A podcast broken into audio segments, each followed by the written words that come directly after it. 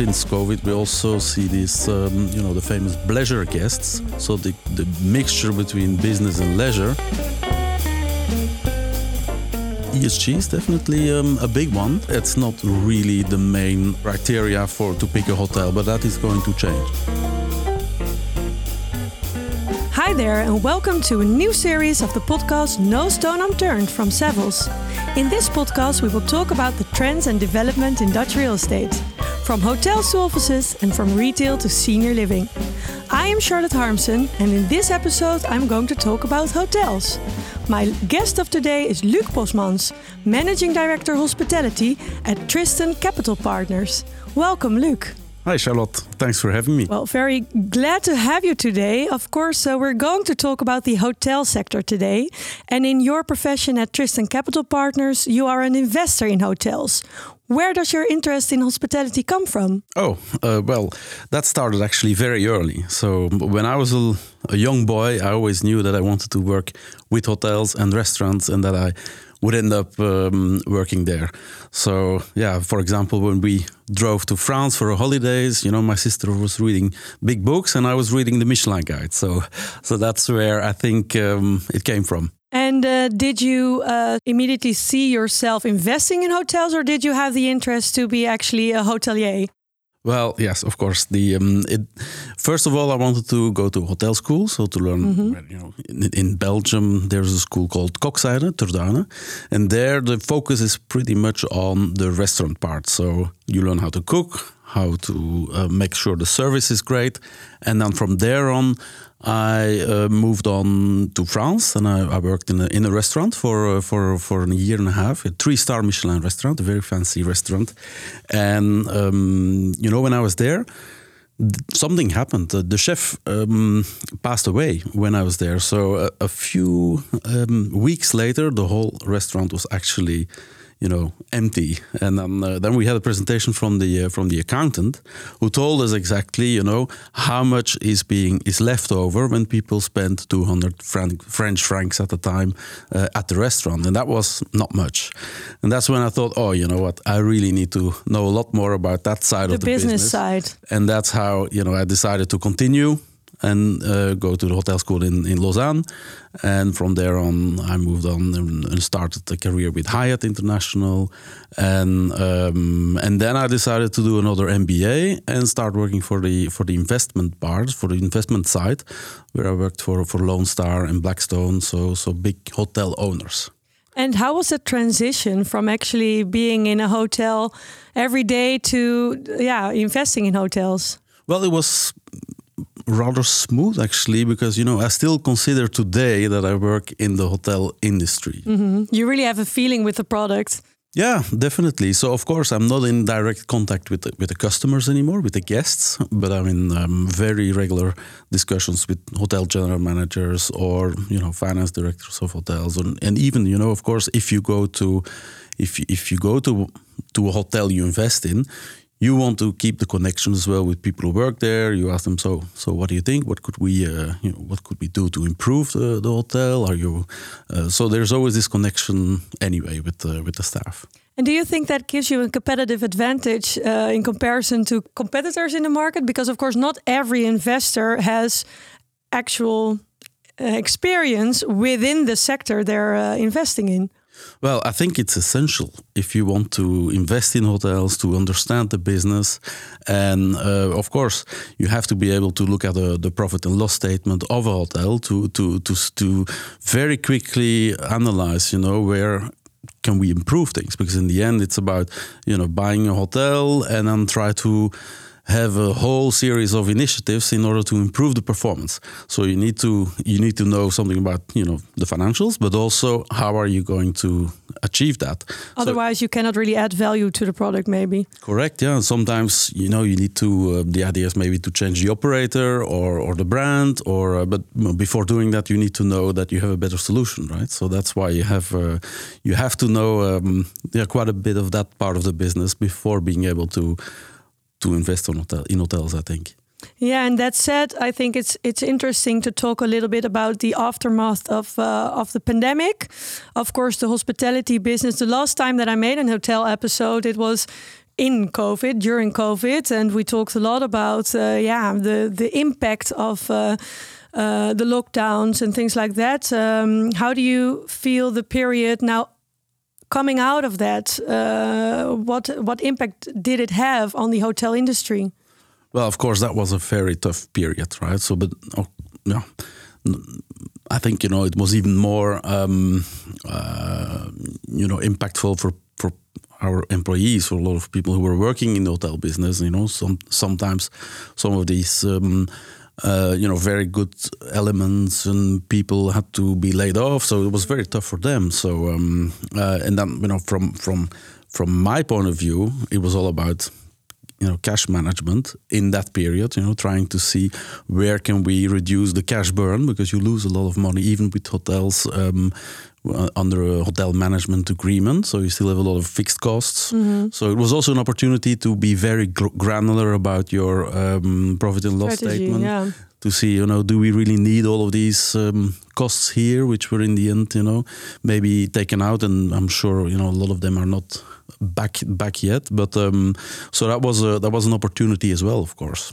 So for more efficiency in the cost management. Correct. Yeah. And um, do you also see that the current market provides opportunities for investors that want sort of um, to get into the hotel industry, the property industry at a lower price?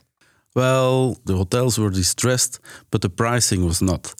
You know, and, and the reason for that was on the one hand, you had, of course, a lot of um, financial um, contributions from the government and help and support, which was great. Uh, the lenders were also very flexible. Um, so that's why, you know, a lot of hotel owners did not have to sell their, their, their hotels. And on the other hand, you see, you had a lot of you know more opportunistic buyers as well, people entering the market, people who were already there. Everyone, I think, was you know of course trying to see okay, where are the opportunities here? Would well, it would be nice if you know we could pick up some of these distressed opportunities, but you know it's very clear there were none or or very little. So um, because you know due to the high competition in investors, prices we remained quite high. I want to take a look at some of the questions that my colleagues have submitted for you. So I've asked two colleagues from our um, hotel investment team to ask you a question. Let's go to our first question. Hi, Luc. This is Bas Wilberts, head of residential and hotel investments at Savills. I have a question for you. What would you say is the biggest challenge for the hotel industry in 2023? After having survived COVID, having dealt with the employment shortages and the inflation, and furthermore, exploding energy prices. I'm really curious to learn from you. The biggest challenge for the hotel industry in 2023? Oh, wow. That's. Um that's quite a question because, of course, you have. Um, if I think about you know the hotel um, operations, I think it's really to go um, in order to, you know how to manage this uh, inflation, which is still you know not over. It might be slowing down a little bit, but you still need to figure out how to how to manage these costs. I think technology can help, and you know a few other ideas as well.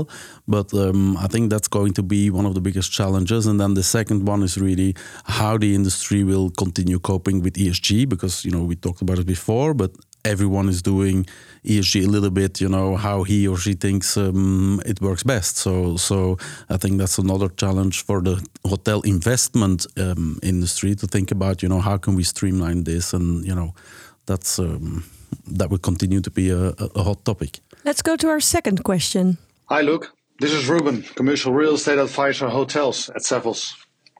I have a question. We are seeing more and more international hotel brands establishing themselves in the Provence, like Curio, Doubletree in the south of the Netherlands. Do you expect this new development to continue and be successful in the future? I'm curious to hear your thoughts on this. Thank you. I think this is about um, what we call soft brands, right? So these collection brands. I think there's a real future for those brands, and for the reasons I mentioned before, that you have flexibility around standards.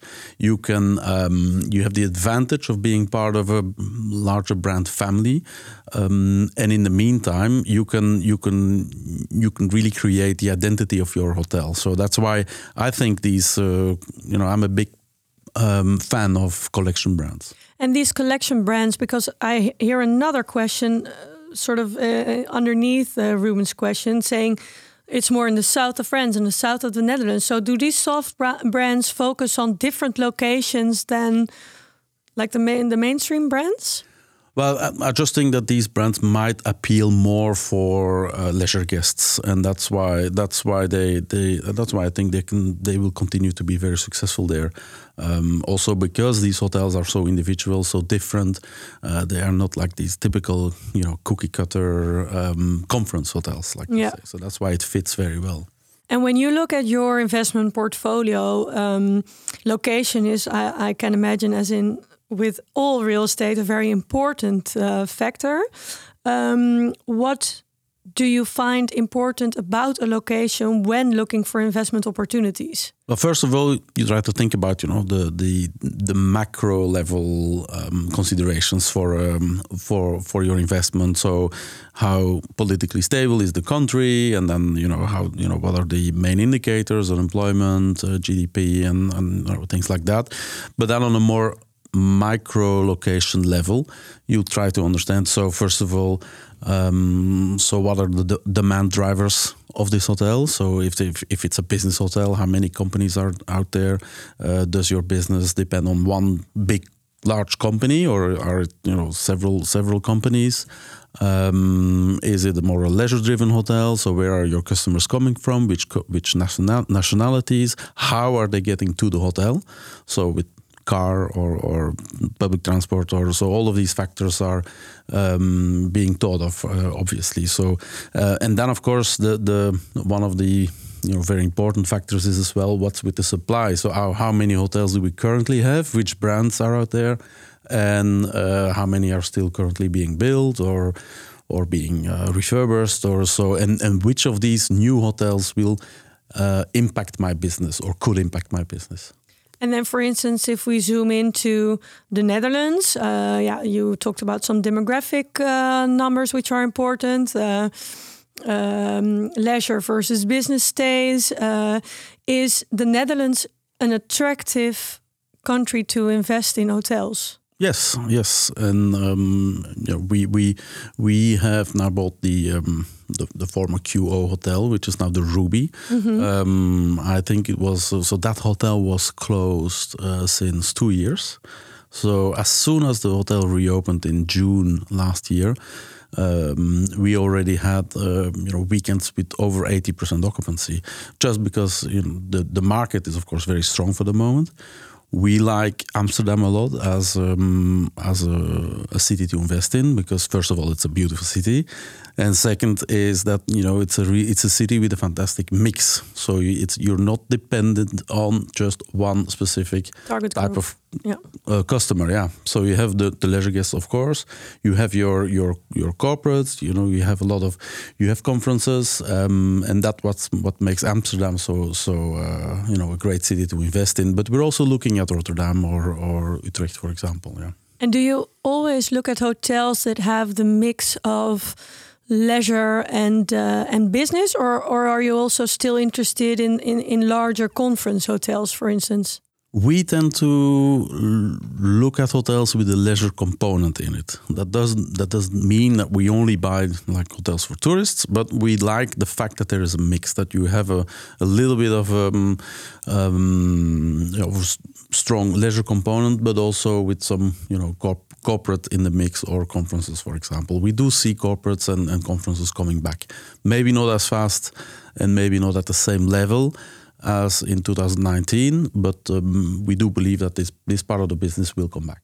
Yeah, of course, travel policies might be stricter, and you know, people will tend to be more critical. Do I need, really need to be there, or or can I also follow it online? Yeah, and we also see, for example, the, the you know the corporate travelers instead of making uh, trips with one night in a hotel, they they they do them less often, but then they stay two or three nights.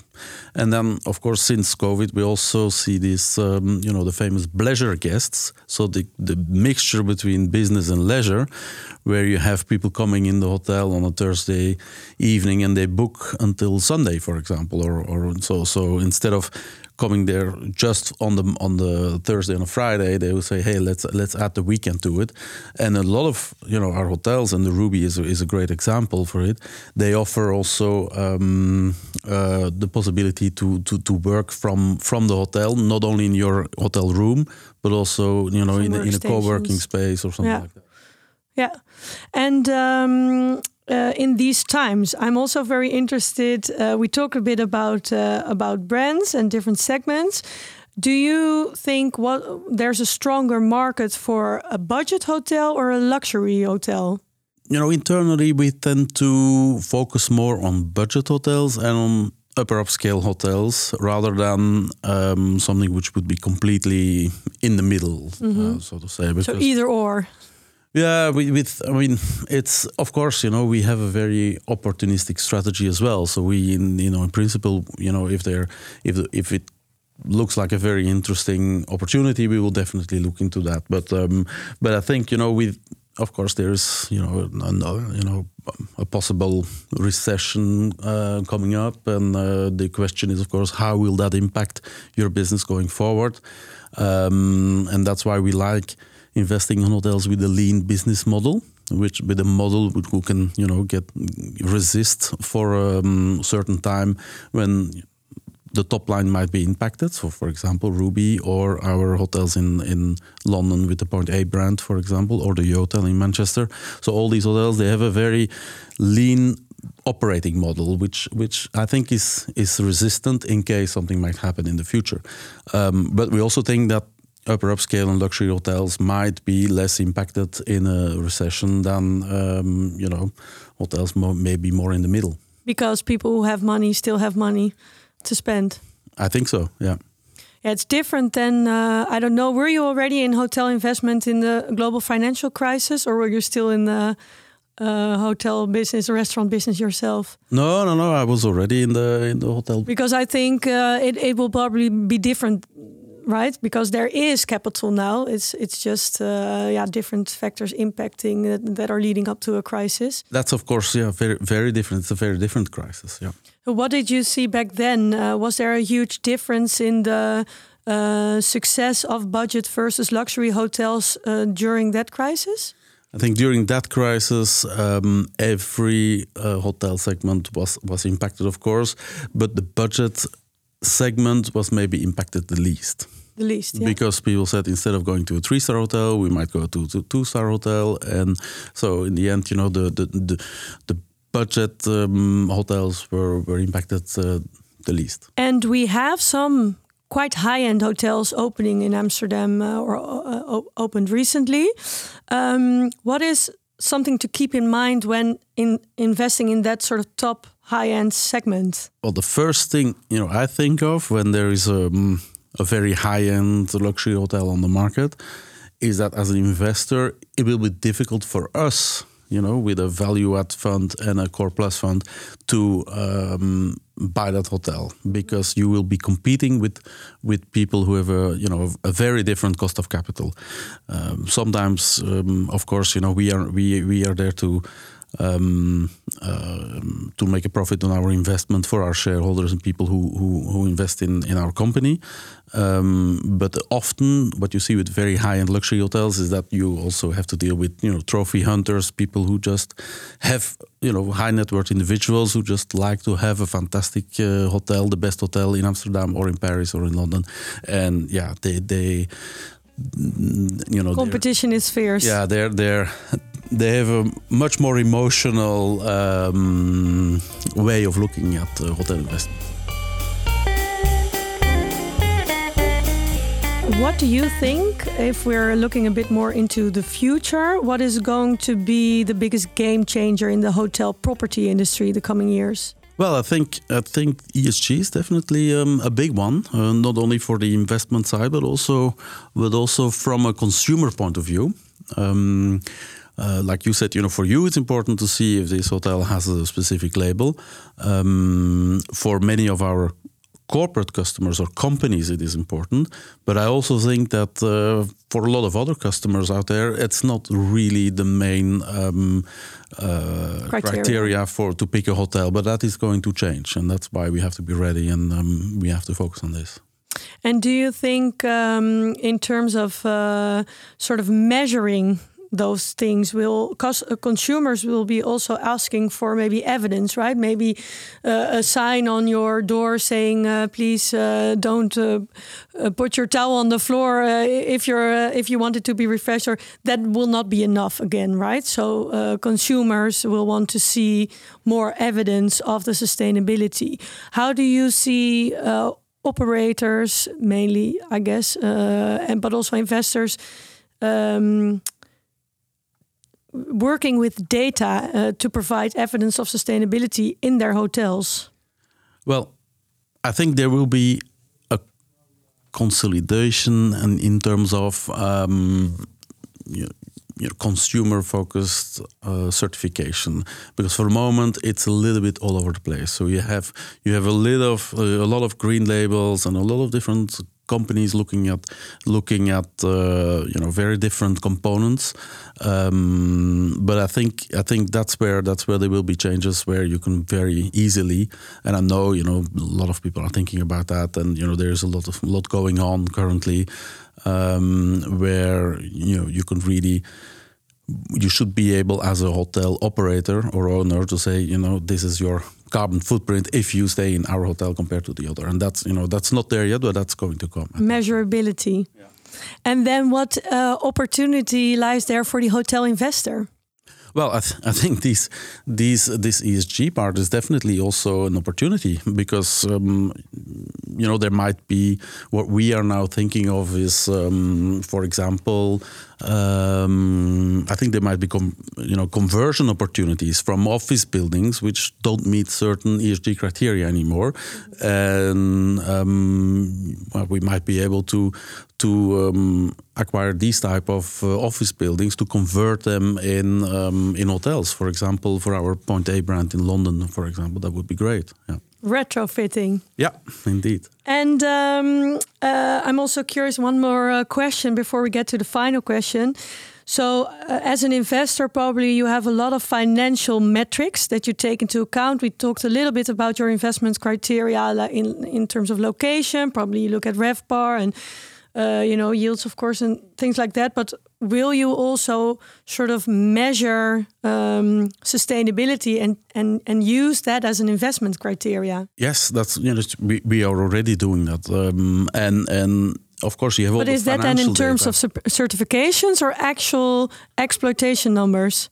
No, actual numbers. I mean, we we, we and you know when, when we talk about ESG, you know, we always tend to think about you know the E the E part of the equation, but but um, we also spend uh, quite a lot of time talking with our operators about about you know the social part. So how how um, uh, are the associates doing? You know, the people working in the hotels. So are they happy there to work there? You know, how can we improve um, you know their life as well when they work in our hotels? And of course, what's the feedback from our guests? So so these are maybe not you know this is not always hard data. So you also have some some you know more soft um, topics there which yeah. you have to which you have to look at. But it's um, it's definitely on top of our our agenda with when we talk when we talk with our operators. Yeah. So do you also measure things like employee satisfaction and definitely. customer satisfaction definitely. and take that into account? Yeah, yeah, yeah. yeah. Interesting. Well, I'm going to go to the final question. It's the same uh, question that I ask all of my uh, guests. And uh, you can describe your dream project. So, if the ideal hotel investment opportunity, um, what does it look like for you? For me, that looks like a hotel in a great location where nobody invested any money in for many years. Usually, you know, with um, an owner who was not very focused and sophisticated. Um, that for us is, of course, you know, the a, a fantastic. A makeover value project, add, value add opportunity. Yes, but of course the location still remains number one. Uh, that's that that's clear. But um, yeah, a very well run, fantastic, newly you know renovated hotel with a great brand that's just not interesting for us, right? So it's it's interesting for me to go and stay there, but not as Personally. investment. Yeah, correct. Thank you, Luc Boschmans, Managing Director Hospitality at Tristan Capital Partners. We've talked about the importance of flexibility in the hotel investment market, and not only in terms of your contract or management agreement, but also in terms of uh, the brand and the experience. We also talked about the importance of ESG going forward. This was No Stone Unturned from Savills. My name is Charlotte Harmsen, and please subscribe to this podcast when you don't want to miss a thing.